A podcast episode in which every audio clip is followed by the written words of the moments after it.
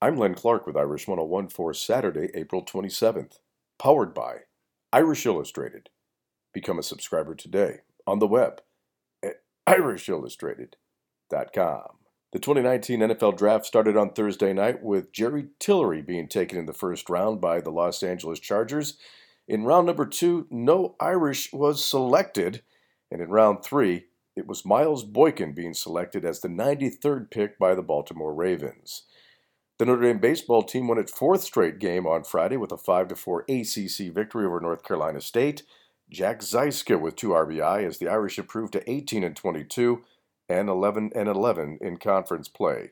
Game number two this afternoon at 2 o'clock Eastern Time at the Eck. And the Notre Dame softball team opens up a weekend series at Pitt. The Irish are also looking for their fourth straight win.